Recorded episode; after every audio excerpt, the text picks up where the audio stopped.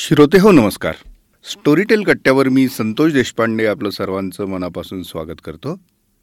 दर आठवड्याप्रमाणे याही आठवड्यात आपण स्टोरीटेलवरच्या पुस्तकांचा तिथे नवीन काय गोष्टी आलेल्या आहेत काय येणार आहेत या सर्वांचा वेध घेण्यासाठी आपण बोलतो. आणि नेहमीप्रमाणे आपल्यासोबत स्टोरीटेलचे प्रसाद मिराजदार आहेत. प्रसाद तुमचं स्वागत.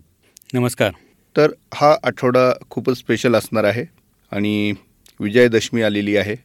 उद्या विजयादशमी साजरी होणार आहे सर्वत्र. आणि लॉकडाऊनचा काळ जसा संपत चाललेला आहे अनलॉक होतं आहे सगळं जग तर त्या सीमा मनात आलेली ती मरगळ दूर होणं आणि थोड्या नव्या अशा अपेक्षांच्या सीमा आता उल्लंघन आपण करणार आहोत. तर सर्वप्रथम मी सर्व श्रोत्यांना विजयादशमीच्या मनापासून शुभेच्छा देतो आणि ह्या पॉडकास्टची सुरुवात करतो. प्रसाद काय काय लिहून ठेवलेलं आहे? जसं असं म्हणतो ना आपण काय लिहून ठेवलं आहे आमच्या आयुष्यात आता इथून पुढं? तसं तसं स्टोरीटेलच्या आमच्या ॲपमध्ये काय आता वाढून ठेवलेलं आहे हे तू सांग. या आठवड्यात बऱ्याच गोष्टी आपल्याला ऐकायला मिळणार आहेत. नेहमीप्रमाणे वेगवेगळे जॉनर्स आहेत वेगवेगळे विषय आपण कव्हर करणार आहोत. पण आपण गेल्या आठवड्यामध्ये जे पाहिलं की गेल्या आठवड्यात आपण कोसला ऐकलं. आणि एक अतिशय सुंदर अनुभव हा कोसलाचा होता. गिरीश कुलकर्णींबरोबर आपण गप्पा पण मारल्या. आणि मराठी साहित्यामधला एक मैलाचं दगड मा मानली जाणारी कादंबरी आपण अनुभवली तर त्यावेळेला आपण ग गेल्या आठवड्यामधल्या काही कथांचा आढावा आपण थोडासा पहिल्यांदा घेऊया. आणि मग नंतर आपण या आठवड्यामध्ये काय काही आहे ते पाहूया. म्हणजे ज्या लोकांना स्टोरीटेलवर नेमकं गेल्या आठवड्यात काय आलं तेही समजू शकेल. तर गेल्या आठवड्यात ज्या गोष्टी आल्यात आपण दर आठवड्याला एक एक किंवा दोन छोट्या स्टोरीज शॉर्ट स्टोरीज म्हणू त्या देतो. त्यामध्ये बायजा ही एक कथा आहे नम्रता वागळ्यांची जी नेहा शितोळे या ॲक्ट्रेसने अभिनेत्रीने वाचलेली आहे. आणि नेहा शितोळे आपल्याला सगळ्यांना माहिती आहे की सिक्रेट गेम्समध्ये ती तिने खूप छान काम केलं होतं. तर ती वाचते पण फार सुंदर. तिच्या आता रेग्युलर ती स्टोरी टेलसाठी अभिवाचक म्हणून काम करते. तर तिने जी ही बायजा कथा वाचलेली आहे ती एका कुरूप असणाऱ्या बाईची सौंदर्य नसलेल्या बायजेच्या जीवनामध्ये एक पुरुष येतो आणि मग नेमकं तिच्या वाट्यात काय येतं अशा प्रकारची स्टोरी लाईन तिची आहे. कथित सौंदर्य असं म्हणू आपण. कथित तर सौंदर्य आहेच नाही कथित सौंदर्य. कथित सौंदर्य.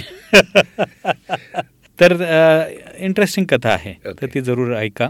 त्यानंतर एक खूप मोठं ज्याला प्रोजेक्ट म्हणूया प्रकल्प म्हणूया किंवा अनेकांना आवडेल असा एक प्रकल्प म्हणजे संदीप खरे आपण मागच्या वेळेला त्याच्याशी गप्पा मारत असताना आपण ज्या जुन्या कविता होत्या त्यांचे काही भाग केले होते.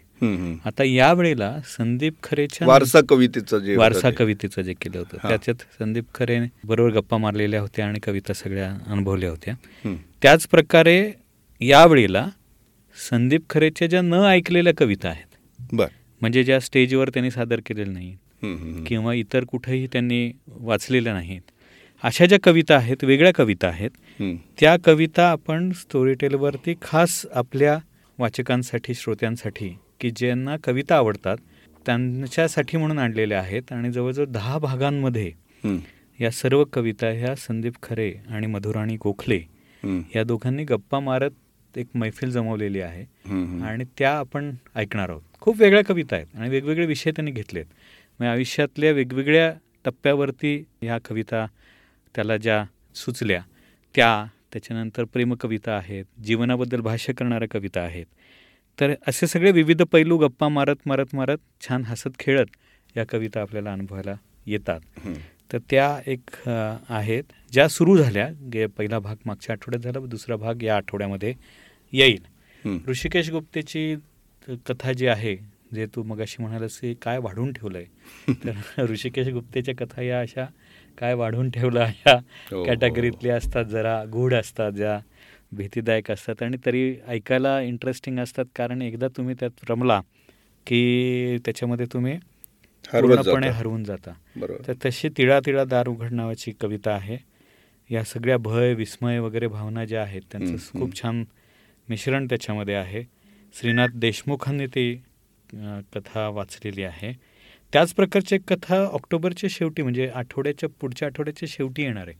त्या कथेचं एकतीस तारखेला. त्या कथेचं नाव आहे झोंबी. आणि झोंबी माहिती आहे तुम्हाला दर्शन देसलेने लिहिलेली कथा आहे. आणि झोंबी म्हणजे हे हॅलोविन वगैरे सगळे परदेशातले आहे तशी झोंबी ही कन्सेप्ट आहे. की ज्याच्यामध्ये जो जर तुमच्या मानेवरती चावला झोंबी एखादा तर तुम्ही मरता. मेलात तर ठीक आहे पण जिवंत राहिलात. किंवा अर्धवट हे झालं तर तुम्ही झोंबी बनता. हो हो. आणि तुम्ही दुसऱ्याला हे करतात. आणि या कथानायकाकडे फक्त एकच रात्र आहे या झोंबीपासून वाचण्यासाठी. आणि मग तो काय करतो? अशा प्रकारची ज्यांना ह्या झोंबी कथा किंवा हे एक भयकथा आवडणारे पण एक मोठा श्रोतूवर्ग असतो. तर त्यांच्यासाठी हे एक इंटरेस्टिंग फीस्ट आहे असं आपण म्हणूया. त्याच्यानंतर आपण एक इंटरेस्टिंग गोष्ट या आठवड्यापासून सुरुवात करतो ज्याच्यामध्ये मला सांगायला आनंद वाटेल की आपण पॉडकास्ट खास पॉडकास्ट या आठवड्यापासून सुरू करतो आहोत स्टोरी टेलवरती आणि जे वेगवेगळ्या विषयांवरती असेल त्यातला पहिला पॉडकास्ट गेल्या आठवड्यामध्ये उर्मिलाने सादर केला द उर्मिला शो या नावाने. आणि तो कोरोनाबद्दल जी आपल्याला भीती आहे कोरोना फोबियावरती आधारित असा तो होता. आणि उद्यापासून म्हणजे रविवारपासून नवीन एक पॉडकास्ट खास संतोष देशपांडे घेऊन येतोय. तो म्हणजे संडे विथ देशपांडे. आणि खूप छान टायटल तर मला फारच आवडलं. वा वा म्हणजे माझ्या पॉडकास्टचा उल्लेख तुझ्याकडनं ऐकणं आणि ते आपल्या स्टोरी टेलच्या विकली त्याच्याबद्दल सांग ना थोडस का मीच सांगू सगळं? नाही श्रोते हो संडे विथ देशपांडे हा माझा नवा पॉडकास्ट स्टोरी टेलमध्ये या आठवड्यापासून येतो आहे. विजयदशमीच्या मुहूर्तावर. आणि योगायोगाने त्याच दिवशी रविवार आहे. किंवा उलट म्हणूया आपण. रविवार आहे आणि योगायोगाने त्याच दिवशी विजयादशमी आहे. त्या दिवशीपासून प्रत्येक रविवारी हा पॉडकास्ट सादर होणार आहे. त्याच्यामध्ये वेगवेगळे विषय असणार आहेत. विषयांचं कुठलंही त्याला बंधन नाही आहे मात्र हा पॉडकास्ट एक जशी रविवारची मैफल असती कुठल्याही क्षेत्रातला विषय घेऊन त्या विषयाची एक उलगड करून दाखवणं वेगळ्या ढंगामध्ये मान्यवर गेस्ट किंवा एक्सपर्ट्स यांची त्याच्यावरती मतं घेणं आणि त्यातून एक काहीतरी एक वेगळा अनुभव श्रोत्यांना देणं हा त्याच्या मागचा मुख्य उद्देश आहे. आणि या रविवारी प्रसिद्ध क्रीडा पत्रकार आणि शैलीदार लेखक तुम्हाला नक्की माहीत आहेत ते म्हणजे द्वारकानाथ संजगिरी. त्यांच्यासोबत माझा पहिला पॉडकास्ट आहे आणि त्याचं नाव आहे बात क्रिकेटची. क्या बात आहे तर आता ह्या प्रकारे ज्या बातचिती संतोष करणार आहे त्या प्रत्येक पॉडकास्टला आपण क्या बात आहे असं म्हणणार आहोत. आणि उद्यापासून तो खऱ्या अर्थाने सीमोल्लंघन करतो आहे. आणि पॉडकास्टचं एक नवीन विश्व आपल्यासाठी उघडणार आहे. तर आपण संतोषचं नक्की स्वागत करूया. आणि या आठवड्यात पुढचं काय घडणार आहे त्याच्यामध्ये एक अजून एक वेगळा भाग जो आपल्या माहितीवर आधारित आपण स्टोरी टेलमध्ये घेऊन येतो आहोत. तो म्हणजे आम्ही असं ऑब्झर्व केलं की आपल्याकडच्या सगळ्यांनाच बायोग्राफीज चरित्र ही ऐकायला आवडतात. बरोबर. त्याच्यामुळे छोटी छोटी चरित्र जी आहेत मोठ्या व्यक्तींची ती चरित्र आपण दर आठवड्याला सादर करतो आहोत. त्याच्यामध्ये या आठवड्यामध्ये स्टीव्ह जॉब्सचं चरित्र आहे.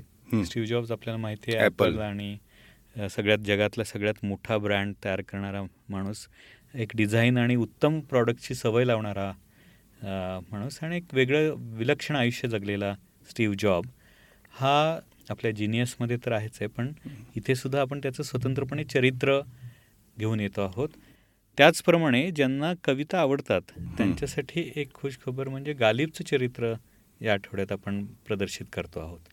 मिर्झा गालिबच्या गझला आणि मिर्झा गालिबबद्दल काय वेगळं सांगणार? तर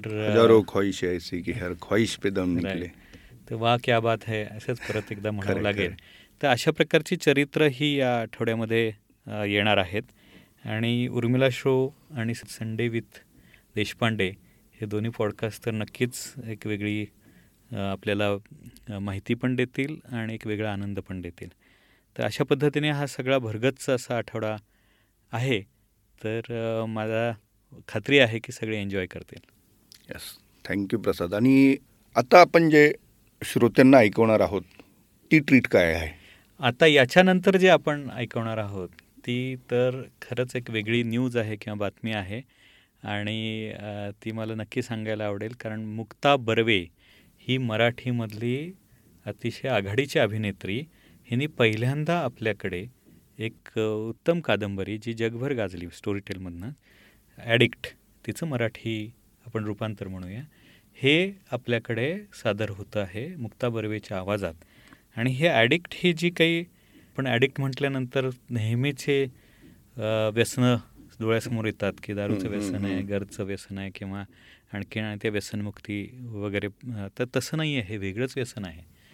आणि ते काही मी रिव्हील करणार नाही कारण ती कथा तुम्ही प्रत्यक्ष जेव्हा ऐकाल त्यावेळेला म्हणजे असं म्हणायचं नक्की मला वाटेल की हे नेमकं कोणतं व्यसन आहे आणि या व्यसनामधनं ती मुक्त होते का हे जर पाहायचं असेल आणि अनुभवायचं असेल तर निश्चितपणे ॲडिक्ट ही मालिका तुम्ही ओरिजिनल मालिका आहे ती तुम्ही ऐकलीच पाहिजे असं मी नक्की म्हणेन.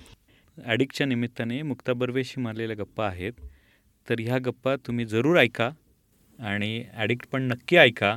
मला खात्री आहे की तुम्हाला तेवढाच आनंद होईल जो नेहमी स्टोरी टेल ऐकताना तुम्हाला होतो. वा प्रसाद. तुझं नाव म्हणजे अगदी खूपच सार्थकी लागतं बघ दरवेळी. प्रसाद दिल्यासारखं तू सगळ्या गोष्टी असं छान छान आम्हाला सांगत असतो शेवटी आणि हा खरोखर प्रसाद ठरतो आमच्यासाठी. It's a sort of treat अशाने so thank you very much तर श्रोते हो आजच्या आमच्या ह्या गप्पा ज्या आहेत त्यात आम्ही आटोपत्या घेतो आणि आता तुम्ही ऐका ॲडिक्टवरच्या गप्पा. आणि त्याच्यामध्ये सहभागी होत आहे थेट मुक्ता बर्वे. धन्यवाद.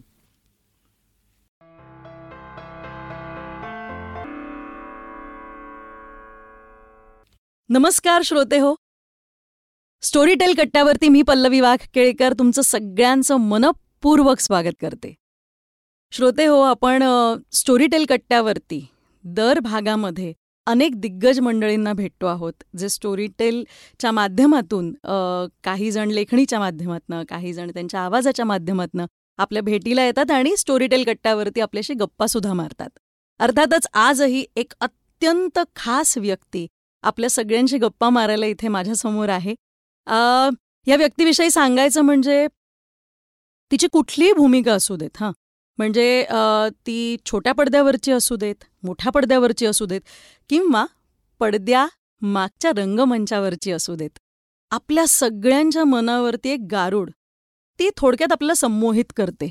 आणि त्याही पलीकडे जाऊन मी असं म्हणेन की ती ज्या चित्रपटामध्ये आहे किंवा ती ज्या सिरियलमध्ये आहे मालिकेमध्ये आहे किंवा नाटकामध्ये आहे ती आहे म्हणजे ती कलाकृतीसुद्धा शंभर टक्के दर्जेदार असणार. असं एक समीकरण आता सध्या सेट झालेलं आहे. आता उदाहरण द्यायचं झालं मला वाटतं तुम्ही ओळखलंच असेल पण तरीही काही कलाकृतींचं नाव घेतल्याशिवाय राहूच शकत नाही. जोगवासारखा चित्रपट असू देत बंदीशाळासारखा चित्रपट असू देत मुंबई पुणे मुंबई त्यानंतर दोघीसारखा अत्यंत उत्तम वेगळ्या विषयाचा चित्रपट असू देत मालिकांमध्ये रुद्रम आहे अग्निहोत्र आहे एका लग्नानंतरची गोष्ट आहे. रंगमंचावरती वेगवेगळ्या भूमिकांमधनं ती आपल्याला भेटलेली आहे. छापा काटासारखं नाटक एक वेगळ्याच पठडीतलं फायनल ड्राफ्ट आहे. अनंत भूमिका म्हणजे मी दमेन मी थकेन पण तिची अभिनेत्री म्हणून जी ऊर्जा आहे ती अपरिमित आहे. आणि येस तुमच्या ओठावरचं नाव माझ्या मुखातनं अत्यंत बुद्धिवान आणि अभ्यासू प्रयोगशील अभिनेत्री मुक्ता बर्वे. हाय मुक्ता.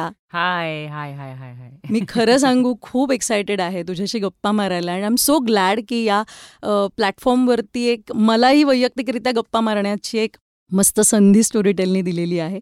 आणि तुला खूप सारे आपण गप्पा मारायच्या आहेत या विषयाला घेऊन. सो हाऊ यू फिलिंग आणि तुझं एक वेगळ्या माध्यमात आता तू प्रवेश केलायस. होय. वेगळंच आहे हे. हे माध्यम मला जबरदस्त म्हणजे गारूड घातलंय. मला या स्टोरी टेलच्या या प्लॅटफॉर्मनी माझा हा पहिला अनुभव असणार आहे. आणि ॲडिक्ट नावाची कलाकृती मी श्रोत्यांसाठी असं आपण म्हणू कारण फक्त मला ऐकणार आहेत ते इकडे. आणि त्याचा जॉनर म्हणशील तर थ्रिलर आहे. तर मी स्वतः या जॉनरची खूप मोठी फॅन आहे. म्हणजे मला स्वतःला वाचायला खूप आवडतं. जेव्हा मी काही पुस्तकं वाचते काही गूढ कथा असतील मतकरी काकांसारखं असेल जी एनच्या काही गोष्टी असतील त्यात त्यातलं एक काहीतरी एलिमेंट आहे तो मला खुणावतो काहीतरी वेगळे पण असतं त्यामध्ये. तसे काही रोल्सही मी केलेत ते रोल्सही लोकांना आवडले रुद्रम. सारख्या मालिकेमध्ये. तर तशा जॉनरचा हा एक पुस्तक आहे आणि सिरीज आहे म्हणू आपण ही. तर त्यामुळे हा एक्सपिरियन्स फार अमेझिंग होता माझ्यासाठी. आणि मला छान वाटलं की स्टोरी टेलनी मला ही संधी दिली कारण बरेचदा मला माझ्या आवाजाविषयी माझ्या प्रेक्षकांनी बऱ्याच कॉम्प्लिमेंट्स दिल्यात त्याचा एक गमतीचा किस्सा तुला सांगते की मी पुण्याची मूळची. आणि तिथे तुळशीबाग नावाचा जो एरिया हो. आहे जिथे काय आपल्या मुलींना आवडते कानातली गळ्यातली भांडी. कुंडी सगळ्या. सगळ्या गोष्टी म्हणजे लहानपणापासून आई मला तिकडे फिरायला घेऊन जायची आणि मला तिथे प्रचंड आवडतं फिरायला म्हणजे त्यात काही नाविन्य नाही आता. जगात सगळे सगळीकडे मिळतं तरी सुद्धा आपलं एक काही असोसिएशन असतात yes. तुळशीबागेत जायचं आई बरोबर आणि. ते सुद्धा तर आता मी मुक्ता बर्वे अभिनेत्री झाल्यापासून चेहरा ओळखायला लागल्यापासून अशा बऱ्याच संधी हुकतात की आपण खूप गर्दीच्या ठिकाणी इझिली फिरू शकतो. त्यामुळे मी तुळशीबागेमध्ये माझ्या आईबरोबर तोंडावर रुमाल बांधून पूर्ण. पुणे स्टाईलनी रुमाल बांधून फक्त डोळे दिसतात अशा. पद्धतीने फिरत होते आणि काहीतरी कानातली बार्गेनिंग चाललं होतं नाही भैया वगैरे हे नाही असं सगळं चाललं होतं आणि मागणं एक बाई आली आणि खांद्यावर टाकून म्हणाला मुक्ता बर्वे ना तर मी एकदम दचकले म्हणलं तुम्ही मला आवाजावरनं ओळखलं तर ती माझी पहिली हे होती की मला आवाजावरनं लोक रेकग्नाईज करतात की. मुक्ता बर्वे ना तर त्यामुळे तेव्हा मला असं वाटलं की अरे आपला आवाज ओळख ओळखता येतो मग. तो आवडतोही मग त्याच्याशी काहीतरी एक रिलेट करतात की तुमच्या आवाजात काहीतरी आहे कॉन्फिडंट वाटतं अमुक वाटतं तमुक अशी काही विशेषणं त्या. आवाजाला दिली जातात आणि याची मला फार गंमत वाटते आणि ते पहिल्यांदाच सगळं त्याचा अर्क स्टोरीटेलच्या माध्यमातून येणार आहे आणि ते कदाचित स्टोरीटेलच्या मंडळींनी ओळखून जाणून समजून मला ही अपॉर्च्युनिटी दिली असं मी म्हणेन आणि मला फार धमाल आली. एक्सपिरियन्स घेताना इवन स्टुडिओमध्ये सुद्धा मिक्स बॉक्समध्ये आम्ही जिथे रेकॉर्ड करतोय. तिकडची जी मंडळी आहेत सिद्धार्थ असेल किंवा रोहित असेल तर मी त्यांनाही कसं वाटतंय रे म्हणजे मी खूप फास्टने जाते म्हणजे तू कळतंय ना गोष्ट म्हणजे अंदाज. येतोय ना हा आवाज वेगळा वाटतोय ना हे सगळं. करत करत आम्ही तो एक्सपेरिमेंट केलाय. तर माझ्यासाठी फार एनरिचिंग एक्सपिरियन्स आहे हा ओव्हरऑल ॲडिक्टचा डेफिनेटली लेखकांविषयी म्हणजे कोणाची गोष्ट आहे ही मयुरी वाळके नावाच्या लेखिका आहेत. त्यांची ही मूळ इंग्रजी गोष्ट आहे. आणि योगेश शेजवलकर यांनी ते भावानुवाद आपण असं म्हणूया. तर तो केलाय. म्हणजे भाषांतर नाहीये. एक मराठीकरण त्याचं केलंय. रूपांतर किंवा भावानुवाद असंच त्याला म्हणता येईल. आणि. फारच सुंदर पद्धतीने. म्हणजे कुठेही वाचताना मला असं मी जेव्हा तू हे अँडिक नावाचं हे वाचशील का? तर मी त्याला म्हटलं की मला पाठव. कारण ट्रान्सलेशन आहे. असं जेव्हा मला कळलं तर म्हटलं की कदाचित कधी कधी काही पुस्तकांमध्ये ते होतं. लहानपणी आपण रशियन लोककथा वगैरे वाचलेल्या असतात तर त्यामध्ये असं ते असतं. हा की ते अनोळखी वाटतं काहीतरी. भाषा आपल्याला अनोळखी वाटते. तर मग हे वाचल्यावर म्हटलं की अरे काय अफलातून केलंय म्हणजे तो मूळ गोष्ट तर अमेझिंग आहेच पण त्याचा भावानुवाद पण खूप सुंदर हं. केलाय हं. त्यामुळे त्याला एक फ्लो आहे त्या भाषेला त्याला एक व्हिज्युअल क्वालिटी आहे. ती गोष्ट तुम्हाला तुमच्या बरोबर घेऊन जाते कॅरेक्टर्स आहेत वेगवेगळी त्यातली जी कथानायिका आहे तीही अमेझिंग आहे. तर यामुळे तो एक म्हणजे माझ्यासाठी तो एक अख्खा सिनेमा होता असं तू म्हण. म्हणजे आणि हा. सिनेमा पुढे चालू राहील की काय? म्हणजे जशी एखादी भूमिका मी करायला लागते तेव्हा ती काही काळ माझ्या बरोबर राहते. हं. तशी ही भूमिका माझ्याबरोबर काही दिवस राहिली जितके दिवस आम्ही. रेकॉर्डिंग करत होतो. असा तो एक एक्सपिरियन्स आहे ग्रेट ग्रेट म्हणजे एका प्रकारे आता तुझ्या आवाजातनं एक व्हिज्युअल पण तू देणार आहेस. म्हणजे जे अदृश्य आहे पण तरी ते तू तुझ्या आवाजातनं सदृश्य केलेले आहेस. हो, आणि हे खरंच म्हणजे आणि तुझ्या आवाजात ते ऐकण्याची अजून सगळ्याच म्हणजे श्रोत्यांना. तू आवाजाचं म्हणालीस एक सहजता आहे तुझ्या आवाजामध्ये. आणि ते आपलं वाटतं. म्हणजे. असा एक यु नो खोटा सूर नाहीये. तो. इतका खरा असतो किंवा ती कुठलीही भूमिका असली तरी पण ती कुठेतरी माझ्या आजूबाजूला घडणारी एखादी व्यक्ती माझीच मैत्रीण असेल किंवा इतकं ते प्रत्येकाला अपील होणार आहे. त्यामुळे निश्चित सगळे एक्सायटेड आहेत. ॲडिक्ट असं नाव आहे. हा ह्याचं तुला एक ॲडिक्शन आहे. असं मला वाटतं. म्हणजे तू जितकी एक उत्तम अभिनेत्री आहेस तुझा अभ्यास आणि सगळं तुझं प्रत्येक भूमिका भूमिकेची निवड त्या प्रोजेक्टची निवड ह्यात तुझं व्यक्तिमत्व झळकतं. तर तसं तुझ्या कुठला इंटरव्ह्यू ऐकू देत म्हण किंवा कुठलंही तुझं सोशल काही कमेंट्स असतील त्यामध्ये तुझं तुझं व्यासंग पण व्यक्तिमत्वामध्ये दिसतो. कारण ते कळतं. रेफरन्सेस येतात पुस्तकांचे काही व्यक्तींचे येतात लेखकांचे येतात. आणि तू किती वाचनाच्या जवळ आहेस तर मला असं वाटतं की ते एक ॲडिक्शन तुझं आहे आहे. डेफिनेटली आहे. आणि हे नकळत्या वयात घडलेलं आहे. म्हणजे मी अशा मी अशा घरात जन्माला आले जिथे वाचन हे जगण्यापेक्षा वेगळं नाही मानलं जात. माझी आई स्वतः मराठीची उत्तम शिक्षिका हो. आहे. ती उत्तम लिहिते. तिने लहान मुलांची अनेक नाटकं लिहिली आहेत. माझे बाबा फार उत्तम वाचक आहेत. माझा भाऊ उत्तम लिहितो. इज अ कमर्शियल आर्टिस्ट आणि तो सॉफ्टवेअर डिझायनर आहे. पण तो लिहितो. माझी वहिनी आता लिहिते. ती इंग्लिश लिहिते अर्थात. तर त्यामुळे वाचनाची आवड लावायची असते किंवा वाचायला शिकवायचं असतं अशा कल्चरमध्ये मी नव्हते. हा.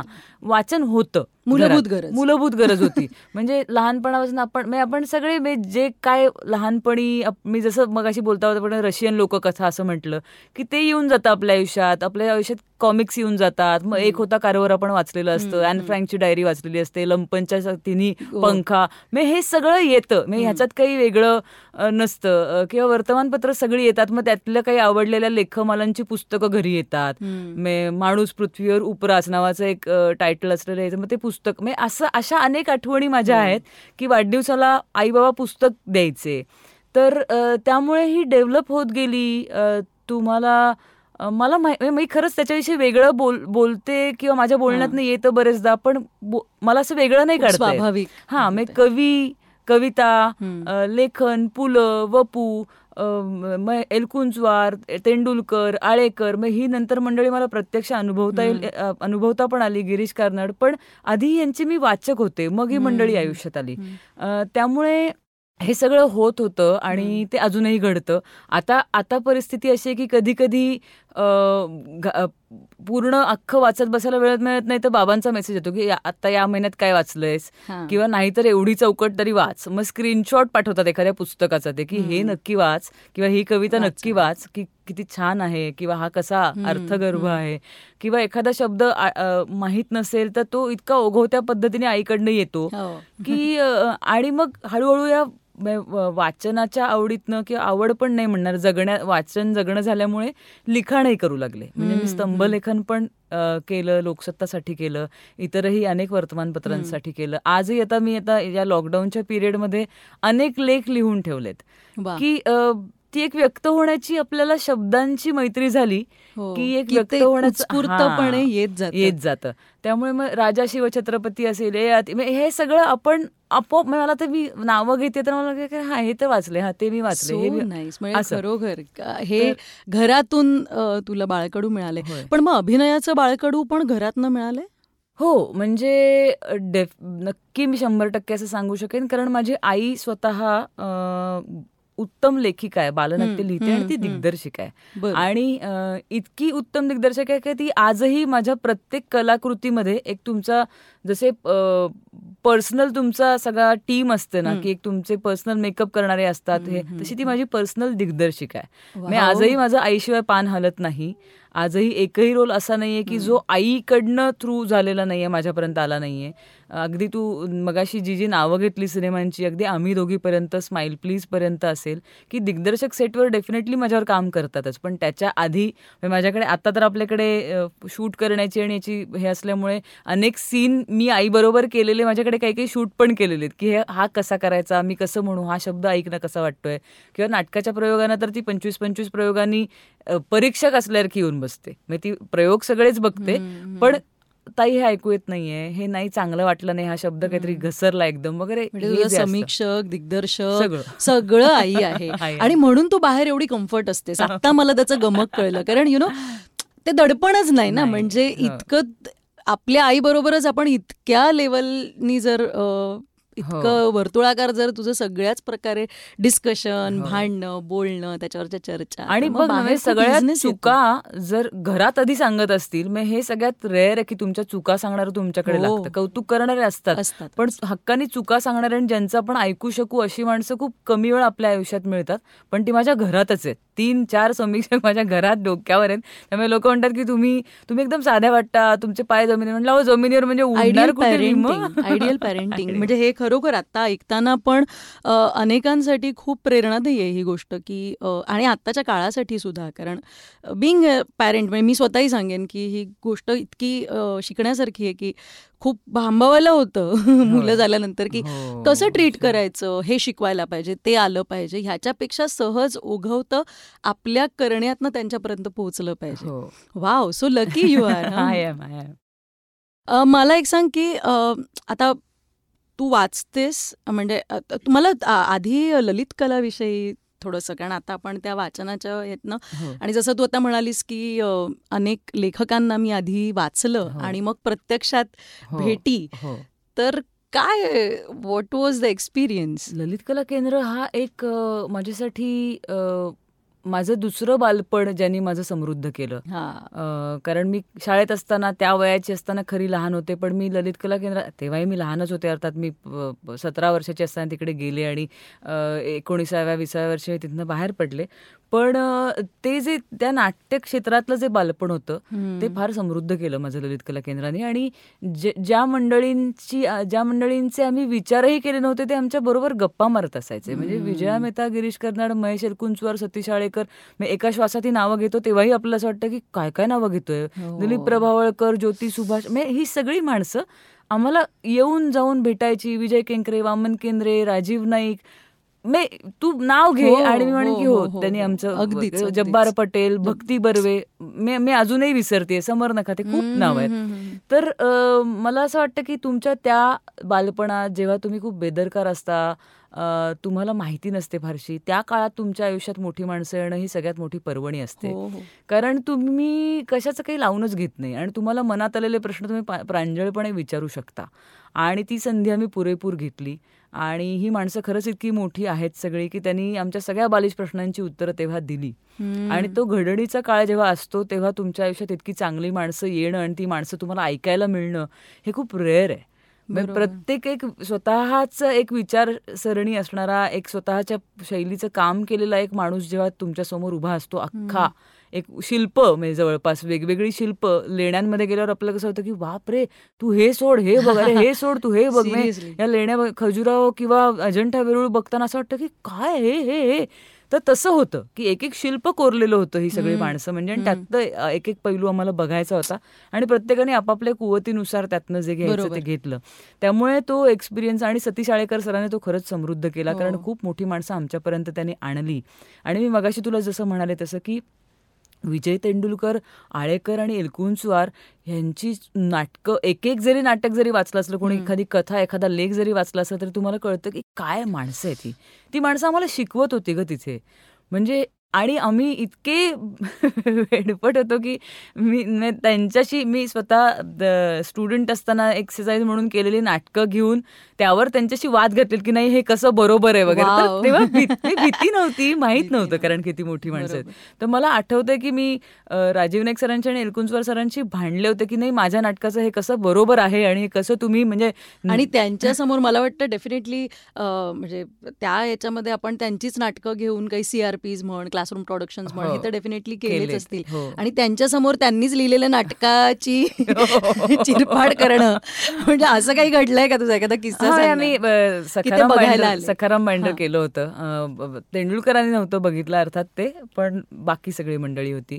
पण त्याचं कौतुक झालं होतं पण तेच की हे आमचं इंटरप्रिटेशन वगैरे असं त्या वयाचा जो एक असतो ना कॉन्फिडन्स वेगळा. की अरे नाही तेंडुलकरांचं नाटक आहे. त्यात तुमचं असं वेगळं इंटरप्रिटेशन असं की मी या वयात तरी तुम्हाला मी असतंच ते. आणि ते मोठी कलाकृती असते तेव्हा ते असतं की प्रत्येकाला ती वेगळी दिसते. पण ही माणसं खरंच इतकी मोठी आहेत की यंग जनरेशनचं ऐकून घेण्याचा साठी एक एक तुम्हाला पेशन्स लागतो. आणि तो या सगळ्या माणसांमध्ये होता. म्हणजे सतीश आळेकर सरांनी मी ते आजपर्यंत माझ्या बरोबर आहेत. म्हणजे आजही सकाळी मी इथे येताना त्यांच्याशी गप्पा मारून आली आहे आणि त्यांचं एक नवीन नाटक त्यांनी मला मेल करून पाठवलं आणि वाच कसं वाटतंय.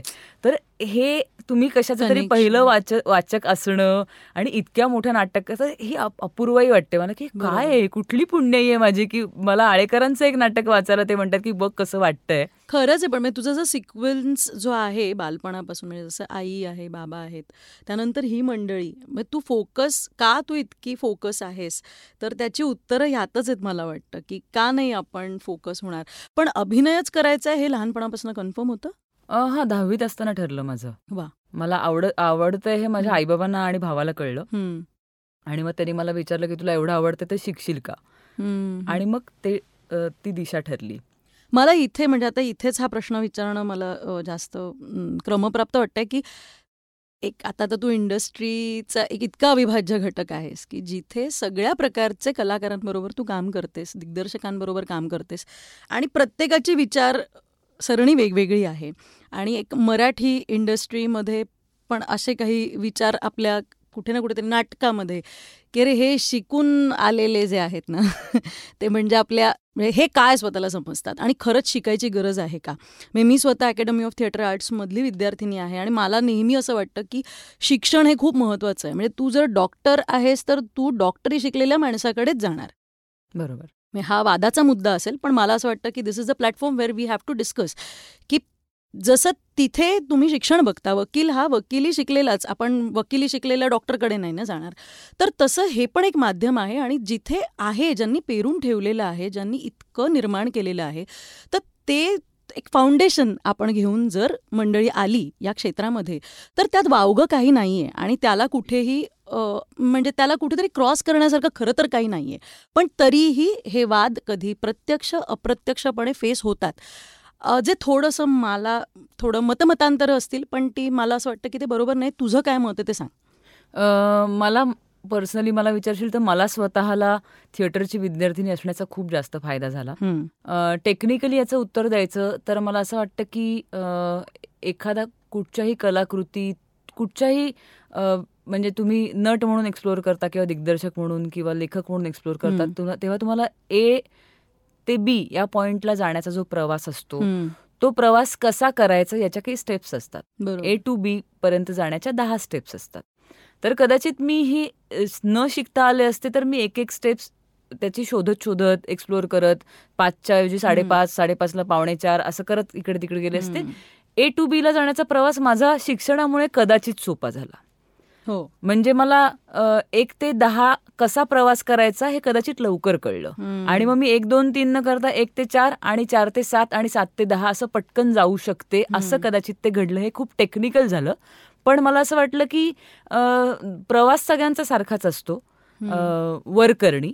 आत्न आत्न होणारा प्रवास हा प्रत्येकाचा वेगळा असतो. इनफॅक्ट प्रत्येक भूमिकेचा प्रत्येकाचा वेगळा असतो. म्हणजे माझा जोगवातला प्रवास आणि स्माइल प्लीजचा प्रवास हाही इतका वेगवेगळा आहे की त्यात मी काय शिकून आले हे खूप मागे पडतं. आणि मी माणूस म्हणून काय ग्रो झाले आणि कुठे जा चालले हे खूप मॅटर करतं.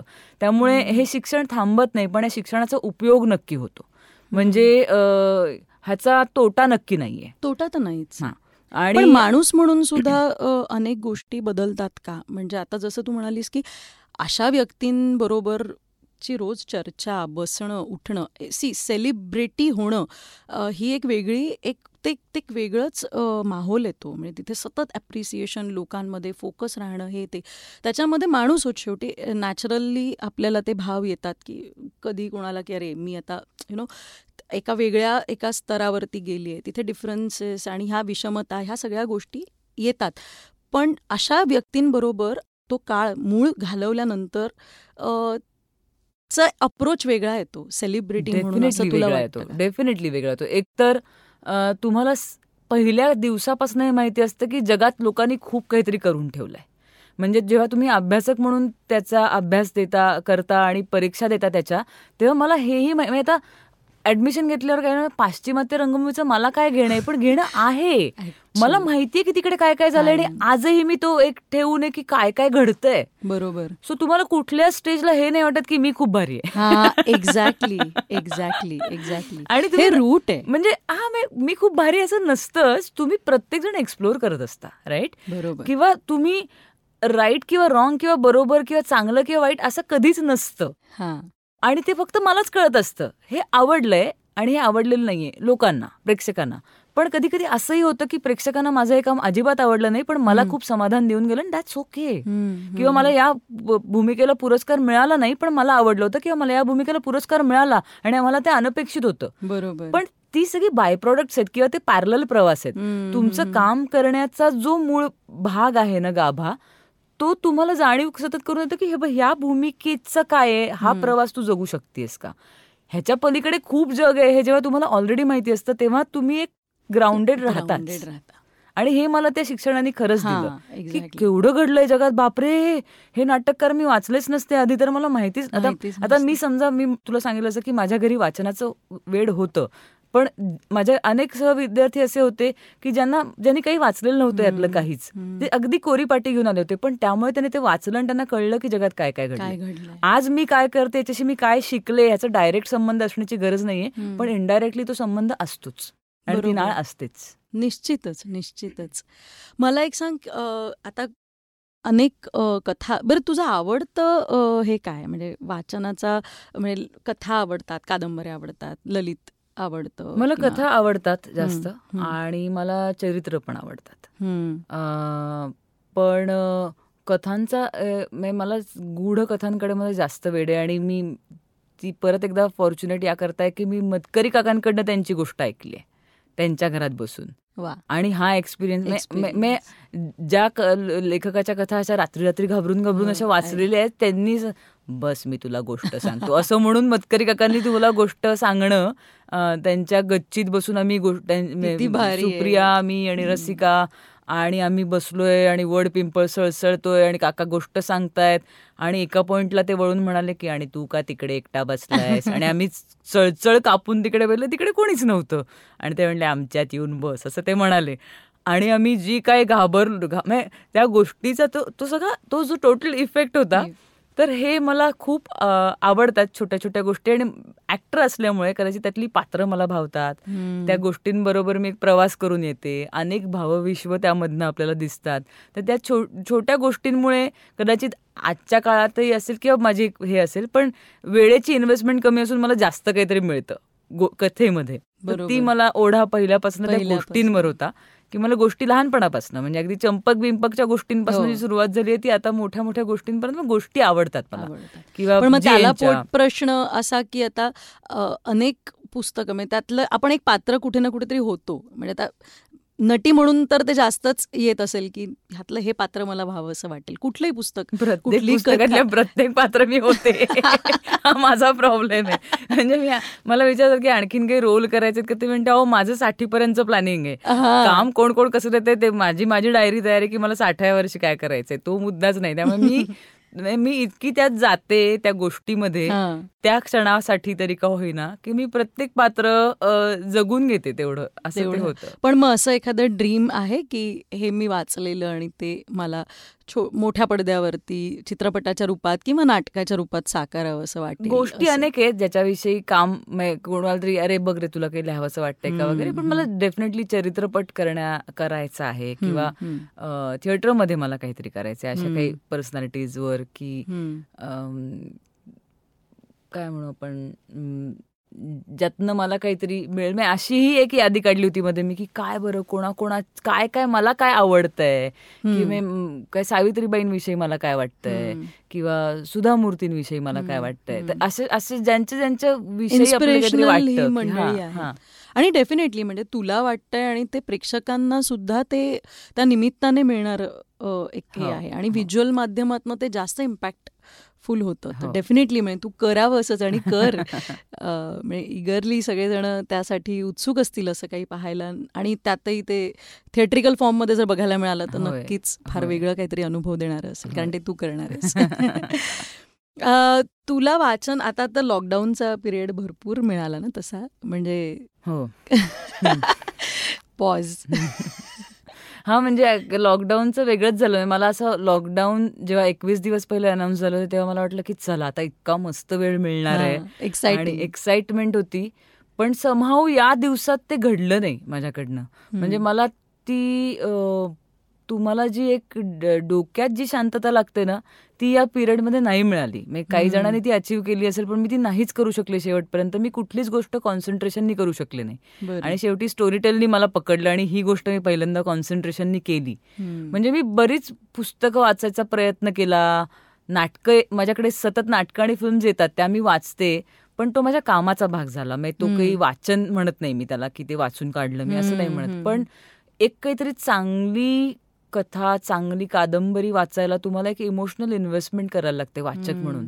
आणि तुम्हाला ती एक तुमच्यातली आतली एक स्पेस द्यायला लागते त्या गोष्टीला. असं नाही की मी वरवर हा वाचणं मस्त होतं असं माझं होत नाही. मी खूप आत जाते हा.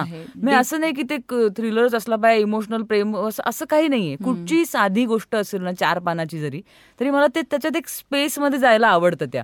तर ते मला या काळात समावू अचीव नाही करता. आणि मला फार वाईट वाटलं. मला आधी वाटलं होतं की आता इतका आयुष्यात मिळाला नाही असा वेळ मिळणार आहे.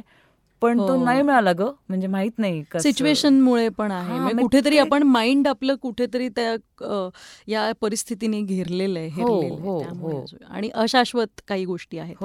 आता एकवीसचे अजून वाढले अजून वाढतायत. हा म्हणजे ते विचित्र पेपरही वाचायचा बंद केला होता मी पण परत वाचायला लागले.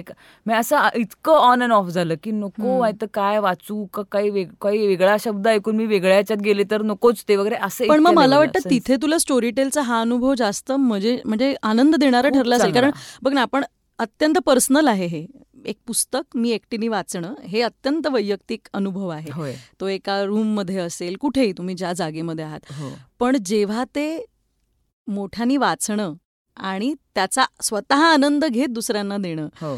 तर मला वाटतं ते जास्त स्टोरी मला बेसिकली खूप एक वेगळा एक्सरसाइज दिला या या एक्सपेरिमेंटनी म्हणजे मला असं खूप माझं ठाम मत होतं वाचनाविषयी की वाचन ही खूप पर्सनल गोष्ट असते जसं तू आता म्हणालीस की माझी माझं पुस्तक घेऊन मी कोपऱ्यात बसते आणि मी वाचते. आणि हा एक्सपिरियन्स मी दुसऱ्याच्या आवाजातनं कसा काय घेऊ शकेन असं मला फार उत्सुकता होती. आणि स्टोरी टेलमुळे मी ऐकल्या. चार चार पुस्तकं ऐकली आणि मला लक्षात आलं की ओ माय गॉड हे जास्त अवघड आहे. कारण मला कुणाचा तरी इनर व्हॉइस व्हायचंय. आणि तो कुणाचा तरी म्हणजे ऐकणाऱ्या हजार प्रेक्षकांचा आतला आवाज मला व्हायचाय. आणि ते खूप जास्त थ्रिलिंग होतं. तर तो आवाज शोधे शोधेपर्यंत मला म्हणून मी त्यांना म्हणते की मी मी आधी हे वाचते. बरं का मी वाचते. थोडंसं एक एक मला वाचू दे. आणि हो टेक युअर टाइम असे काही घाईघाई नाही आम्हाला की उद्या रिलीज करायचंय. आणि मग म्हणून मग ते वाचते वाचते करत मी ते वाचलं. अच्छा मग तू आधी पूर्ण सगळं हो. वाचून आणि मग रेकॉर्डिंग हो हो ग्रेट ग्रेट तर ते ते तो आवाज शोधण्याचं मी आता आता सुद्धा वाचून झाल्यावर अख्खं ऐकणं हा एक एक्सरसाइज आहे की तरी मला हे नाही थोडंसं बाहेर नाल्यासारखं वाटतंय. म्हणजे आमचे जिम जिमचे सर आहेत परुळेकर तर ते नेहमी म्हणतात की वर्कआउट नसतो मॅम वर्क विदिन असतं की आत आतनं करायचा असतो तो व्यायाम. तुम्ही शरीर जरी वापरणार असलात तरी तुम्ही आतनं केला नाही तर तो होत नाही शरीरावर. तर तसं ते हे रिडिंग जे आहे ना ते विदिन आहे आतला हो. जगण. त्यामुळे तो फारच थ्रिलिंग होता यार एक्सपिरियन्स आणि थँक्स टू स्टोरी टेल की ही अपॉर्च्युनिटी मला त्याने दिली. आणि अशा प्रकारच्या एका भूमिकेत त्यांनी मला बघितलं. हे माझं जवळपास एक कास्टिंग केल्यासारखं झालं. की मला जर तू हे पुस्तक तू वाचावंस असं आम्हाला वाटतंय. असं म्हणून त्यांनी जे पुस्तक मला दिलं ते इतकं कमाल आहे. मी वेडी झाले. आणि मला असं वाटलं की हे मी तो मी सुरुवातीला वाचायला वाचायला लागले तेव्हा मला वाटलं की अरे ह्याची ना फिल्म बनवावी. पण आता मी वाचून झाल्यावर मला असं वाटतं की नाही आता ही फिल्म माझी करून झाली. आता काही गरजच नाही याची फिल्म बनवावी. हो. हा मी त्याला इतक्या वेगवेगळ्या हा मी ते नुसतं ऑडिओ नाहीये ते व्हिज्युअल आहे. आणि माझं ते जगून झालं. आता मला त्याची फिल्म करायची पण गरज वाटत नाहीये. इतकं ते सुंदर अनुभव माझ्यासाठी होता. मी आता ते ऑडियन्सकडे जाईल जेव्हा श्रोत्यांकडे जाईल जेव्हा ते ऐकतील तेव्हा त्यांचा एक्सपिरियन्स काय असेल ते कळेलच आपल्याला. हो. पण माझ्यासाठी ते तितकं जगणं निश्चितच म्हणजे तू इतकं जगल्यानंतर जसं तुझ्या प्रत्येक भूमिकेच्या बाबतीत प्रेक्षकांचं होतं रसिकांचं होतं की तुझ्यासोबत तुझ्या त्या कॅरेक्टर सोबत कॅरेक्टर घरी घेऊन गेल जाताना घेऊन हो. जातो. तर निश्चित हेही तितकंच आणि आता तर जास्त उत्सुक झालोय की कधी आता स्टोरी टेलचं हे ऐकायला मिळत आहे आणि ही सिरीज आहे म्हणजे हे ओरिजिनल सिरीज कंटेंट नऊ भागांची ती सिरीज आहे. बरं नऊ भागांची. हो, हो. आणि त्यांचा जो स्टोरी टेल ओरिजिनल जो हा जो कॉन्टेंट आहे त्यातली ही सिरीज आहे. आणि सुंदर आहे. वा. म्हणजे सगळ्यांनी ऐकावीच आवर्जून. हे वेगळं सांगायची गरज नाही आपल्या या डिस्कशनमधनं आता हे जे माध्यंतर झालेलं आहे वाचनाकडून लिसनिंगकडे ऐकण्याकडे आणि तू स्टोरीटेल ची लिस्नर झाली आहेस आता. तर त्यामुळे तू पाहिलं असेल की आपली सगळी उत्तम उत्तम लेखकांची मांदियाळी त्यांनी एका याच्यामध्ये. आणि नुसती. फक्त आपली नाही तर म्हणजे संपूर्ण इंटरनॅशनल लिटरेचर साहित्य मग त्यात सगळंच आहे. म्हणजे. अध्यात्मापासून लहान मुलांचं इतकं सुंदर कॉन्टेंट क्रिएट करतायत. ते सगळं आपल्याला त्याच्यावरती मिळतंय. तर या बाबतीतलं तुझं काय मत आहे? कारण हे जो हे रेव्होल्युशनरी आहे मला वाटतं. हो म्हणजे काय होतं की इतके दिवस आपण फक्त तक्रार करत होतो की पुस्तकांपासनं वाचन संस्कृती लांब गेली आहे पुस्तकांपासनं. नवीन पिढी लांब गेली आहे. आणि यातनं ऍक्च्युअल फिजिकली त्यांनी वाचण्यापेक्षा ते जे वा लिहून ठेवलंय मंडळींनी ते त्यां- त्यांना कळत नाहीये हे दुःख जास्त होतं. एक्झॅक्टली म्हणजे ते ऑलरेडी कोणीतरी लिहून ठेवलंय तर ते तुम्ही फक्त ऐकायचंय. हां. म्हणजे ज्ञानेश्वरी लिहून झालीये ती फक्त आपण त्याचे अध्याय वाचायचे. त्यातनं खूप जग कळणार आहे आयुष्य कळणार. आहे तर ते जे होतं ना की इतके मोठे साहित्यिक म्हणजे फक्त मराठी विषयी बोलशील तरी इतकी समृद्ध भाषा आहे आपली आणि. इतकं म्हणजे साहित्य इतकं मुबलक प्रमाणात आहे. म्हणजे तर त्यामुळे ते फक्त एका क्लिकवर आता आपल्याला मिळणार आहे. खरंच. आणि नुसतं तुम्ही एक पुस्तक वाचल्यावर सजेशन्स म्हणून जी पुस्तक आता त्यातलं त्यातलं फक्त एक सुरुवात जरी ऐकली. तरी ते तुम्हाला एक मोहवतं आणि नाही नाही हे पण मी ऐकते.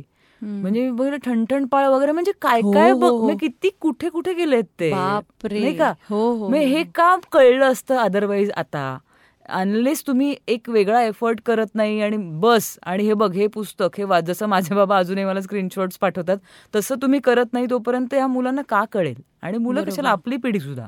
की आपण कदाचित बिझी वेगवेगळे माध्यम आहेत. बरोबर. तुझ्याकडे इंटरनेट आहे सतत तुला web series web show level कमी झालंय. तर या सगळ्यामध्ये तू जाता येता ड्राईव्ह करताना जरी एखादी गोष्ट ऐकत राहिलीस एखादं पुस्तक ऐकलंस तरी कितीतरी तुझ्या कानावर कान- पडत. Exactly. त्यामुळे आणि मला आवडलं की कुठेही ते काम करताना कॉम्प्रोमाइज न करता केलेलं आहे म्हणजे मी. जितके जितकं काय काय ऐकलं तर ते ऐकताना मला असं जाणवलं की खूप एफर्ट आहे त्यामध्ये हो हो हो. चांगल्या पद्धतीने वाचलंय रेकॉर्डिंग चांगलं आहे त्याचा एक ते पूर्ण. हा तर त्याविषयी काहीच कॉम्प्रोमाइज नाही त्यामुळे तुम्हाला ऐकताना अत्यंत सुंदर एक्सपिरियन्स येतो. तो. आणि आणखीन एक गोष्ट याच्यामध्ये जाणवली म्हणजे जे जुनं आहे त्याला तर पहिलं त्यांनी प्रेझेंट केलेलंच आहे उत्तम लेखक पोचले पाहिजेत त्यांचं लिखाण पोचलं पाहिजे पण त्याबरोबर ओरिजिनल कंटेंट क्रिएट व्हायला लागलं हो. जे की आता खूप असं रेअर झालंय म्हणजे होय. आता ह्या एका उद्देशाने आता तूच जी सिरीज वाचलीस होय. तो एक वेगळा विषय आहे अनेक खूप म्हणजे बघ ना. आता कितीतरी रायटर्स असे असणार आहेत निघणार आहेत यातनं आणि ऑलरेडी ज्यांची पुस्तकं आली आहेत की जे कैक दिवस चांगलं लिखाण घेऊन फिरत असतील कुठे कुठे. पण त्याचं कदाचित पुढे काही प्रकाशन, नसेल. प्रकाशन झालं नसेल किंवा प्रकाशक असंही म्हणा की पुस्तकं छापून काय मी आता ते कोण वाचणार आहे घरात असं असं अनेक लेखकांचं मी ऐकलं की आता मी दोन पुस्तकं छापली पण मी तिसरं नाही छापणार आहे आता. बघूया त्याचं काय करायचंय. कारण ती पुस्तकं तशीच राहतात. कारण पुस्तकं लोक घेत नाहीत तर ह्याच्यामुळे खूप कदाचित एक वेगळं माध्यम प्रेक्षकांपर्यंत आणि लेखकांपर्यंत. मिळालं की हे मी लिहिलंय आणि ते प्रेक्षकांपर्यंत पोचेल ज्यांना. ऐकायचंय ऐकावंसं वाटतंय किंवा. इतर काही ऐकण्याच्या निमित्ताने ते आलेत आणि इथे भांडारच मिळालंय भांड किंवा असंही मे बी होऊ शकतं की मी एखाद्या लेखकाचं लिखाण ऐकलं आणि मला ते इतकं भावलं की मला जर कुठे त्यांचं पुस्तक दिसलं तर निश्चित मला वाटतं की तिथेही त्याचा उपयोग होऊ शकतो की मी. आता ह्यांचं नवीन जर काही आलंय तर मी वाचलं पाहिजे हो असाही एक प्रवास घडू शकतो यातून. असं मला वाटतं म्हणजे. हा आशावाद आपण टाळू नाही शकत तुला वाचन करताना म्हणजे आता बघ ट्रेनमध्ये जाताना काही जण उभ्याने पण म्हणजे ती एक स्पेस त्यांची आपली असते तेवढ्या गर्दीमध्ये सुद्धा वाचणं. असू शकतं. किंवा शूटिंगच्या सेटवरती बा आजूबाजूला काही चालू देत ना तेवढा वेळ मला जर मिळाला माझा स्वतःचा म्हणून तर तो. तसे तुझी काय किंवा घरातली स्पेस कॉफीचा कप आणि माझं पुस्तक तर तुझी ती रिलॅक्सिंग हे काय आहे? मला घरातच वाचायला आवडतं. माझ्या मी बाहेर मी मला पुन्हा मगाशी म्हटलं जसं की मी आता वेळ मिळाला तर चार पानं वाचते अशा पद्धतीने मला. मला. एकदा बसून वाचून काढते असा झोन जो आहे मी कदाचित ते लहानपणापासूनची ती सवय की पुस्तक घ्यायचं आणि ते संपूर्णच उठायचं असं जे. होतं तर तसं ते तशी मला हे आहे की. माझ्या माझ्या छान स्पेसमध्ये घरात मस्त मध्ये थोडंसं कॉफीला उठूया छान आणि कधी कधी गमतीचा भाग म्हणजे काही काही पुस्तकं आम्ही अशी पण आहे, पुलं किंवा ही पुस्तकं अशी पण आहेत जी आम्ही फॅमिली म्हणून पण वाचली आहेत. म्हणजे. जेव्हा स्टोरी टेल माझ्या आयुष्यात नव्हतं तेव्हा असं स्टोरी टेल एक घरातलं कदाचित होतं की आम्ही वाचायचो. मी आता आता इथून पुढे तू वाच हा. मे आता मग दादा वाचेल आता आई वाचेल आता मग परत मुक्तू तू वाच आता बाबा वाचतायत. तर असं आम्ही हे केलंय. तर मला त्याची पण एक सवय आहे की. आता यातलं गमती तुला आठवण सांगते की मला अभ्यास करताना मला वाचून नाही मला ऐकून पाठ होतं तर माझा भाऊ माझ्यासाठी वाचायचा. असं एक वेगळं हे अभ्यासाच्या बाबतीत नाटकाच्या बाबतीत वगैरे असं नाहीये ते फक्त मला माझं माझं वाचलं की पण अभ्यासाची कुठलीही पुस्तकं ही मी स्वतः वाचायच्या ऐवजी माझा भाऊ किंवा माझी मैत्रीण माझ्यासाठी वाचायची आणि मी. ऐकून माझं सगळं लक्षात राहायचं जे काय. तर हे काहीतरी वेगवेगळं म्हणजे तेव्हा तेव्हाची स्टोरी टेल्स आहेत की काय असं वाटतंय मला ते आता. पण हे हा पण अनुभव मी आधी अशा पद्धतीने घेतलाय घरात. की आम्ही अशा असं वाचलंय किंवा मे घरात पण घरात डेफिनेटली मला माझ्या कोझी माझ्या ठरलेल्या ठिकाणी हो. त्या स्पेसमध्ये हो. स्टोरी टेल वरती जर तू पाहिलं असेल तर नाटक नाटकं सुद्धा आता ऑडिओ फॉर्ममध्ये आलेली आहेत. हो. आता तुझा स्वतःचा ललित मधला जो काही काळ होता नाट्य वाचन हा एक आणि वाचन आणि नाटक थिएटर हे खूप आहे. म्हणजे आता मे बी फिल्म असेल तर तुम्हाला नरेशन्स होतात होय. स्क्रीन प्लेचे किंवा सिरियलच्या वाचनाविषयी नो म्हणजे काही बोलणं तसं कारण ते अगदी ताजा कलम असतो. हो, आत्ता आलं हो. आणि तू कर. पण नाटक ही प्रक्रिया मात्र वाचनापासूनच सुरुवात होते. ते. वाचन आणि मग इन्हेल करा आणि मग देन तर पण आता तो फॉर्म म्हणजे जो थिएटरमध्ये जाऊन बघण्याचा आनंद वेगळा पण मग तो ऑडिओ फॉर्ममध्ये आलाय. तर त्यावर तुझं काय म्हणणं आहे? की छान वाटलं. मला मी ऐकलं कमला केलेलं आहे. कमला केलं, मी कमला ऐकलं आणि हे ग आपलं तुम्ही सुंदर आहात. चंद्रकांत कुलकर्णी सरांनी केलंय. चार चौकी चार नाही. चौघी चार. चौकी नाही झालं. सुंदर मी होणार. नाही. नाही. जब्बार पटेलांनी केलं होतं ते पूर्वी. अधांतर. आपण नाव नाव घेऊया. तर मी नाटक ऐकलं आणि मला छान वाटलं. कारण विशेषतः तेंडुलकरांची नाटकं वाचताना रंगसूचना इतक्या चोख हो. असतात की तेव्हाही प्रयोग एक उभा राहतो. त्यामुळे मी तेंडुलकरांचंच ऐकलं आणि स्टोरी टेलवरचं. त्यामुळे मला अगदी क्लिअर ते नाटक दिसलं काय. आहे ते. पण मी नाटकं अजून समहाऊ मी अजून नाटकं नाही ऐकली. कारण मी न ऐक वाचलेला कॉन्टेंट जास्त शोधत गेले. कारण नाटकं ऑलमोस्ट आता सगळी वाचून झाली आहेत. असं. विद्यार्थिनीच होते नाटकाची त्यामुळे नाटकं सगळी वाचून झाली आहेत जी. जी होती ती पण मी नाटकं आण- आणखीन ऐकेन पण ते डेफिनेटली इंटरेस्टिंग आहे एक. नाटक जे ऐकलं चंदू कुलकर्णी सरांनी केलेलं ते मला आवडलं आणि तो. अनुभवही छान होता. तर त्यामुळे अशी पाखरी येते अच्छा पा-. मी ते ऐकलं तर हा. तर त्यामुळे तर ते ते वेगळा वेगवेगळ्या पद्धतीने आपण एक्सप्लोर करतोय. आणि जे आता कदाचित प्रयोग रूपाने प्रेक्षकांसमोर येऊ शकणार नाही किंवा येऊन अनेक वर्ष झाली आहेत. अशाही साहित्याला आपण अशा पद्धतीने उजाळा देतोय. तर ही इंटरेस्टिंग गोष्ट वाटली मला ह्या हम्म. माध्यमासाठी म्हणून आणि जसं मी तुला म्हटलं की त्याला एक व्हिज्युअल हे बळ आहेच. आता माझ्या या ऍडिक्टमध्ये सुद्धा त्याला इतकी व्हिज्युअल क्वालिटी आहे. की तुम्ही त्या स्पेसमध्ये जाता आणि तुम्ही ते पुस्तक ऐकता ऐकता ते व्हिज्युअलाइज करायला लागता. हो. सगळं तरंग हा हा हा. तर ते आहे समहाऊ या हे म्हणजे ते परत तुम्ही पर्सनल स्पेसमध्ये विदिनच आहे ते. ते आउटर एक्सपिरियन्स नाही तो आतल्या आतच आहे. म्हणजे चार जण बसून ऐकतात का मला माहीत नाही. मी तरी एकटी एकटीनेच ऐकलं हे सगळं. हो, मला तो हो. वाचनाचाच एक्सपिरियन्स मिळाला. बरोबर. ऐकताना सुद्धा. बरोबर बरोबर बरोबर. आता लहान मुलांच्या बाबतीत म्हणजे पिढीचा आपला एक विचार बोलला गेला तर त्यांना तू काय सांगशील? म्हणजे या एकूण म्हणजे वाचन तुझा बालपणीचा एक्सपिरियन्स तर त्याच्यातून तू त्यांना काय म्हणजे ती एक जशी आता तू मला मगाशी म्हणालीस की आम्ही सगळे एकत्र बसून वाचायचो किंवा अशा काही इतक्या खूप छान रंजक आहे हे आणि आनंद देणार आहे की जे ज्याचं फॅसिनेशन नंतर की नाही आपण कधी एकदा एकत्र सगळेजण बसतोय. तर असं काय तू मुलांना सांगशील? लहान मुलांना काही सांगू नये. कारण आपण सगळेच लहान होतो त्यामुळे आपल्याला माहिती आहे की सांगितलेलं सांगितलेलं. अजिबात आवडत नाही. सांगणारी माणसं डोक्यात जातात आणि. यांना काय जातंय सांगायला असं सगळं वाटत राहतं. त्यामुळे आई लहान मुलांना नाही आई वडिलांना मी सांगेन. हा. जे मी अनुभवलं की शिकवल्यासारखं करून शिकू नका. तर कंटाळा येतो शिकायचा. म्हणजे आयुष्यातल्या सगळ्या गोष्टी आता ज्या मला येत आहेत किंवा आठवत आहेत त्या मी कधीच मला कोणीतरी खनपटीला बसून शिकवल्याच्या आठवत नाहीयेत. म्हणजे माझी आई खरं तर शिक्षिका असून घरात आईनी माझा कधीच अभ्यास घेतलेला मला आठवत नाहीये. कारण घर घर आणि शाळा हे वेगळं नाही वाटलं आणि घरातही सारखं कोणीतरी शिकवतंय असं वाटलं हो. तर मुलं बोर होतील. बोर होतील. पण आता थोडीशी वेगळी परिस्थिती दिसते कधी कधी आसपासची लहान मुलं बघून की थोडं थोडं शिकवायलाही हरकत नाही असं कधी कधी वाटतं. कारण आता काय काही माझ्या एका मैत्रिणीचा मुलगा मला सांगत होता की आई बाबा कामाला कशाला जातात माहीत नाही. पैसे तर एटीएम मधनच येतात. तर हो, त्यामुळे कॉन्सेप्ट क्लिअर आहेत. आपल्यापेक्षा ते जास्त फोकस आहेत. म्हणजे कशाला जाते? काय माहिती सारखी सारखी बाहेर ऑफिसला सांगून तर पैसे तर एटीएम मधनच येतात. असं तुम्हाला म्हणाला मी गारच झाले की हो म्हणजे याला खरंच असं वाटत असेल की ह्या मशीन मधनं जर पैसे मिळणार तर आई बाबा नोकरी का? जातात? ते? माझ्याशी खेळत का नाहीत?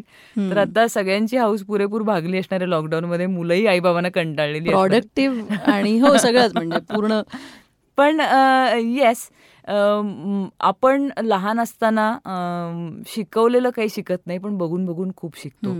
त्यामुळे ह्या ज्या गोष्टी आता मी ज्या पटपट पटपट बोल मी मी त्याचा विचार नव्हता केला तू प्रश्न विचारायच्या आधी.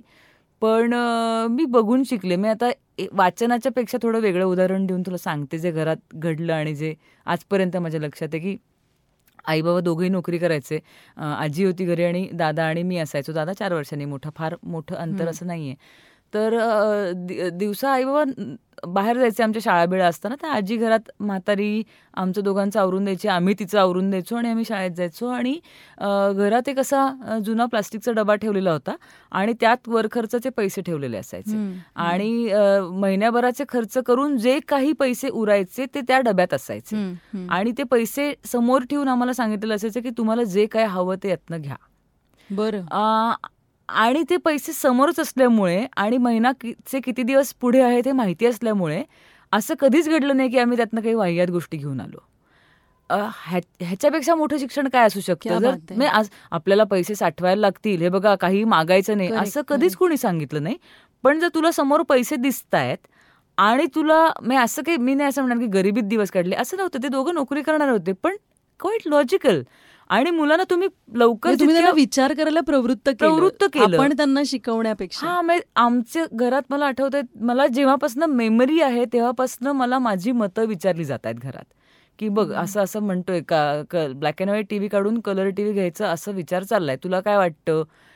ह्या मताचं पुढे काय होणार होतं हे मला आठवत नाहीये पण माझं मत घेतल्याचं मला आठवतंय. आणि हे खूप महत्वाचं आहे. की. तुम्ही असे झालं पेक्षा तुला काय वाटतं? हे खूप जास्त महत्वाचं आहे आणि त्यामुळे मला काहीतरी वाटत राहिलं सतत. आणि त्यामुळे आजही मला माझं काहीतरी वाटतं. आणि ते वाटण्याची मला सवय झाली आहे. तर ह्या साध्या साध्या गोष्टी आहेत. असं मला आई वडिलांनी असं शिकवलंय. किती सिंपल. आहे ना? तर त्यामुळे हेच की लहान मुलांना काही मी तर शिकवणार नाहीच पण कुणी काही शिक वेगळं शिकवायला जाऊ नका. त्यांच्यासमोर चांगलं किंवा तुम्हाला जे हवंय ते वागा. तसं ते आपोआप वागत राहतील. क्या बात आहे. किती साधे. खरं ह्या इतक्या सिंपल गोष्टी आहेत पण आता अवघडकडेच आपण जास्त वळतो. आणि आपण आणि दुसऱ्यांच्या खांद्यावरती बन म्हणजे त्यां सोपवतो पण मुलांना की तू इथे जाऊन शिक ह्या क्लासमध्ये गेल्यानंतर हे पण हे सिम्पलिसिटी जी आहे. घरातली यातून इनडायरेक्टली आपोआप त्यांना कळणार आहे की आपण काय करायला. पाहिजे. दॅट सो नाईस आणि आत्ता सध्याची कारण सिच्युएशन मानसिकरित्या ना खूप बदलणारी आहे. ती थोडीशी गंभीर पण आहे. आपणच त्या फेजमधनं जातोय आपण आजूबाजूला जे काही घडतंय ते पाहतोय की जे मानसिक आहे आणि एक कलाकार म्हणून मला नेहमी असं वाटतं की कला ही माणसाला इतकी या लॉकडाऊनमध्ये सुद्धा अनेकांना तिने तारलं. होय. हो ना? म्हणजे आपण ऑफकोर्स या सोशल मीडियाचाच वापर म्हणजे त्या प्लॅटफॉर्मचा वापर केला पण त्यातून किती किती वेगवेगळ्या गोष्टी बाहेर आल्या. मग कोणी अभिवाचनं केली कोणी नृत्याची काही सादरीकरणं घरातनं त्याचा आनंद दिला. तर कला ही खूप आनंद देणारी आहे आणि ती स्वतःला मानसिकरित्या स्टेबल करणारी आहे. हो. तर त्याच्या बाबतीमध्ये तू काय सांगशील? म्हणजे मला त्या याला घेऊन की आत्ताची जी परिस्थिती आहे आणि ती तुला मानसिकरित्या काय आनंद देते किंवा मला तर ते माझं एक इमोशनल आउटलेट वाटतं नेहमीच. माझ्या ज्या काही म्हणजे नाटकं सिनेमे सिरियल्स जी माझ्या आयुष्यात जी पात्र मला मिळाली ज्यांच्याबरोबर मला जगता आलं त्यांचं त्यांचा एक लाईफ स्पॅन माझ्या आयुष्यात आला. म्हणजे हे खूप रेअर आहे की आपण एका आयुष्यात इतकी आयुष्य जगून घेणं. आणि हे खूप हायपोथेटिकल वाटेल किंवा काहीतरी असं कविमनाचे वगैरे असं वाटेल पण डेफिनेटली त्या त्या पात्रांचे जे अनुभव असतात त्यांच्या जगण्याचे त्या लेखकांनी आपल्याला दिलेले ते सगळे आपल्या पर्सनॅलिटी म्हणून आपल्यामध्ये राहतात. कुठे ना कुठेतरी त्याचा एक परिणाम राहतो की हा हे हे भावविश्व तुम्ही जगून आल्यानंतर तुमच्यात मुक्ता म्हणून तुझ्यात काहीतरी त्यातलं उरतं काहीतरी त्यातलं जातं मुक्तातलं कधी कधी काहीतरी हे नको हे बाहेर जातं.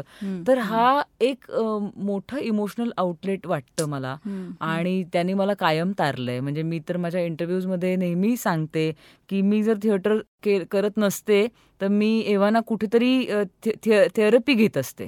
कारण अदरवाईज हो, हो. तुम्ही इतके वर खाली होत राहता म्हणजे तुमचं सतत रोजचं आयुष्य आता आपण बघतो की आपण सगळे एका टफ काळातनं जातो आहोत. पण तुम्हाला ते आउटलेट मिळालं नाही प्रॉपर तर तुमचं अवघड होऊ शकतं. आणि हे मला माझ्या भूमिकांनी दिलं. माझ्या कलेनी मला ही संधी दिली. म्हणजे मला स्टेजवर उभं राहून हसताही येतं मला रडताही येतं आणि त्याच्याविषयी मला कोणी प्रश्न नाही विचारत की अशी का वेड्यासारखी हो. असली काय सुंदर काम केलं असं म्हणतात. हो, हो. ते ते करत असताना मी आणि ते पात्र असं दोघं म्हणून एक काहीतरी आमच्यात तह चाललेलं असतो आणि तिथे काहीतरी घडत असतं आणि मी माझी पण एक मोकळी होत असते. तर त्या मोकळ्या होण्यासाठी जे वाट करून देतं ती शेवटी माझी पात्रच असतात आणि माझी कलाकृती असते. त्यामुळे डेफिनेटली याही काळात मंडळींनी अनेक मंडळींनी ऑनलाईन खूप चांगली एक्सपेरिमेंट्स केली. एक वेगळी स्पेस शोधण्याचा प्रयत्न केला. नेटक सारखी एक ऍक्टिव्हिटी मी बघितली हो. की जे नाटकही नाहीये जे टेलिव्हिजन पण नाहीये असं काहीतरी एक्सप्लोर केलं. तर ते सुंदर होती अनुभूती आणि मला असं वाटतं की त्या अनुभूतीच्या जवळ जाणारा अनुभव मला स्टोरी टेलनी दिला की मला इथे आउटलेट दिला. म्हणजे मी मी उद्या गोष्ट ऐकल्यावर अरे बापरे हा तुझा आउटलेट आहे का? असं असं असं डायरेक्ट नसतं ते. पण तुला एक्सप्रेस होता येतं कुठेतरी जाऊन. एक्झॅक्टली आणि ते एक्सप्रेस करण्याची योग्य इंटेन्सिटी तुला देण्यासाठी जर एक चांगली जागा मिळाली तर ते माध्यम तुम्हाला चांगलं वापरता येतं. असं ते एक काहीतरी गमतीशीर आहे आणि जे मिळालं या काळात पण मला. क्या बात आहे. फक्त इतकी मजा येते आणि असं वाटतंय की ऐकत राहावं. म्हणजे आत्ता या स्पेस म्हणजे even I am thankful to Storytel कारण या निमित्ताने तुझी ही बाजू आणि जी खूप घेण्यासारखी आहे खूप छोट्या छोट्या गोष्टींमधनं सुद्धा इतका आनंद मिळाला आहे ते ऐकताना. आणि ते घेऊन जाणार आहे मीही आणि ऐकणारे आपले श्रोते सगळे श्रोतेही. सो आता सगळेजण आम्ही वाट पाहतो आहोत ॲडिक्टची. तर आता ॲडिक्ट हे आवर्जून सगळ्यांनी का पाहावं? आणि त्यातल्या म्हणजे तू थोडंसं त्याच्याविषयी एक जाता जाता आम्हाला सांग. मला सगळ्यात आवडलेली गोष्ट म्हणजे तू आता का पाहावं असं म्हणालीयस?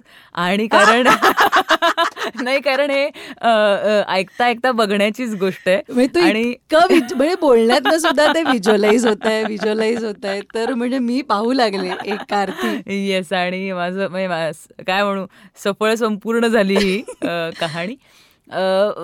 ॲडिक्ट एक गोष्टीविषयी डेफिनेटली आपण रिलीज होण्याआधी काही हो, बोलणार हो, हो. नाही आहोत किंवा वाचकांची त्यातली मजा जाऊ नये असं. एक अमेझिंग थ्रिलर आहे हा. आणि त्यांनी सिरीज आहे नऊ भागांची सिरीज आहे. त्यात अनेक पात्र तुमच्या भेटीला येतात. त्यातली कथा नायिका आहे तिच्याबरोबर ही गोष्ट घडते. मी एक एक गोष्ट वाचत गेले तशी तशी मी आतमध्ये शिरत गेले. आणि कधी मला याने घाबरवलं कधी थोडं रिलॅक्स केलं कधी घामाची धार आली कानामागून कधी काटा आला अंगावर कधी एक एके ठिकाणी एक दमून बसल्याचा एक असा सुटल्याचा आहे याला उत्सुकता वाढत गेली. आणि ती उत्सुकता वाढवण्याची जी एक तुमची ती धडधड तुम्हाला मिळते ती हवी हवीशी वाटते. हो. ज्यांना हा एक एक्सपिरियन्स घ्यायची आवड असते की थ्रिलर एलिमेंटमध्ये पुढे काय? हा जो एक ती धडधड वाढवणारा जो प्रश्न असतो तो सातत्याने तुमच्यासमोर येत राहतो. आणि बापरे हे तर नाही ना होणार असं म्हणून आपल्याला तेच होण्याची आपण वाट बघत असतो जे नाही ना होणार असं आपण मनात म्हणतो आणि ते झालं की आपलं तर हे सगळं तुमच्या मनातले जी अनुभव द्वंद्व प्रवास थ्रिलिंग एलिमेंट आणि तुम्हाला जशा भूमिकांमध्ये मला बघायला आवडतं तशीच मी तुम्हाला इथे ऐकू येणार आहे. त्यामुळे हा डेफिनेटली एक घेण्याचा अनुभव आहे आणि हे ॲडिक्शन आहे. हे ॲडिक्ट जे आहे ते. तर ते नऊ भागांमध्ये थांबू नये असं मला वाचल्यावर वाटलं की अरे अरे पुढे काय? पण मग पुढे काय झालं? असं मला वाटलं. तर ते तसा तशी अनुभूती श्रोत्यांपर्यंत यावी अशी माझी मनापासून इच्छा आहे. बघूया त्यांचं काय मत होतंय. पण सुनने की चीज आहे बाई सुन लो एक बार म्हणजे आता इथे तू ऑलमोस्ट ही ग्वाही दिली आहेस की इथे तू थांबणार नाहीयेस. स्टोरी टेलच्या कुटुंबात तू एंटर झाली आहेस आणि हो, हो. आता अजून अन्य म्हणजे काय भरपूर गोष्टी येणार आहेत हो म्हणजे हे पुस्तक कारण काय असं आता अशी बरीच पुस्तकं ओ हे ऑलरेडी झालंय असं मला ते. कळतंय की हे मला फार आवड ओ हे झालंय. मग हे मी वाचू का? हे झालंय. पण मला आता लक्षात आलं की हे ओरिजिनल हा जो प्रकार आहे यातला हा एक एक्सपिरियन्स कारण की हे कुणीच. ऐकलेलं नाही असं जे की कुणीच वाचलेलं नाही. असा एक एक्सपिरियन्स मी देणार तर याची मला वेगळी मजा आली. या सिरीजमुळे की हा मला असं पण काहीतरी एक्सप्लोअर करायला आवडे- आवडेल की जे ज्याच्याविषयी अजून कुणाचं काही मत नाहीये हे. तुमचं पहिलं इम्प्रेशन असणार आहे या गोष्टीचं. तेही मला आवडलं यातलं क्या बात आहे खूप मजा आली मुक्ता आणि हे थांबूच नाही असं वाटतंय पण. आपल्याला थांबणं हे भाग आहे आणि खूप साऱ्या गोष्टी कथा तुझ्या आवाजात ऐकायला मिळू देत स्टोरी टेलच्या माध्यमातून. आणि त्याचबरोबरीने तुझ्या भूमिका तुझे प्रोजेक्ट्स लवकरात लवकर सगळ्यांपर्यंत पोहोचू देत. सो तुला ऑल द बेस्ट थँक्यू मनापासून धन्यवाद. येस आणि सगळ्या श्रोत्यांसाठी स्टोरी टेलचं ॲप जर तुम्ही डाउनलोड केलेलं नसेल तर प्लीज ते डाउनलोड करा. आता गप्पांमध्ये तुम्हाला लक्षात आलंच असेल की ही ट्रीट आहे ही मेजवानी आहे की तुम्हाला कुठल्या पठडीतलं काय ऐकायचं आहे आणि काय पाहायचं आहे ते तुम्ही व्हिज्युअलही करू शकता या माध्यमातनं. सो लवकरात लवकर तुम्ही स्टोरी टेलचं ॲप डाउनलोड करा. गोष्टी ऐका पहा. मग मी म्हणेन की वाचू आनंदे पाहू आनंदे आणि ऐकू आनंदे. थँक्यू. So much thank you